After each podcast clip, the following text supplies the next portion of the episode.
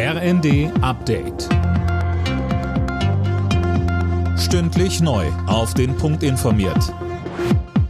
Ich bin Colin Mock. Guten Morgen.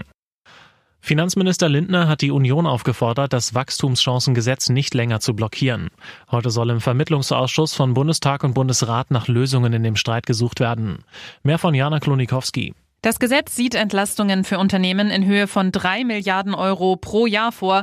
Die unionsgeführten Länder wollen dem Ganzen im Bundesrat aber nur zustimmen, wenn die Ampel die Kürzungen bei den Agrardieselsubventionen zurücknimmt. Lindner sagte dem Redaktionsnetzwerk Deutschland, dass die Unternehmen jetzt dringend Steuererleichterungen bräuchten. Nur so könne eine neue Dynamik in der Wirtschaft entstehen. Der Streik des Lufthansa-Bodenpersonals ist vorbei. Ab heute Mittag wird dann wieder verhandelt.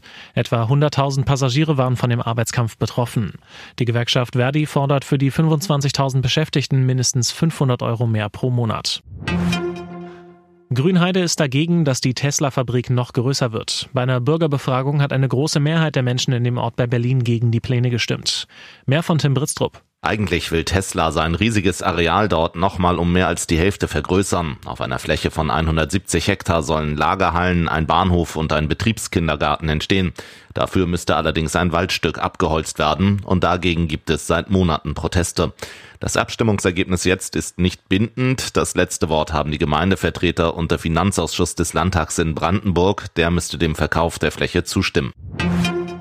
Die Luft in der EU soll sauberer werden. Parlamente und Mitgliedstaaten haben sich auf schärfere Grenzwerte für Schadstoffe wie Feinstaub oder Schwefeldioxid bis 2030 geeinigt.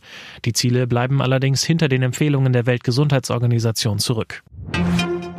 Borussia Dortmund hat sich im Achtelfinal-Hinspiel in der Fußball Champions League eine akzeptable Ausgangslage verschafft. Bei der PSW Eindhoven spielte der BVB 1 zu 1. Das Rückspiel in Dortmund steht in drei Wochen an. Alle Nachrichten auf rnd.de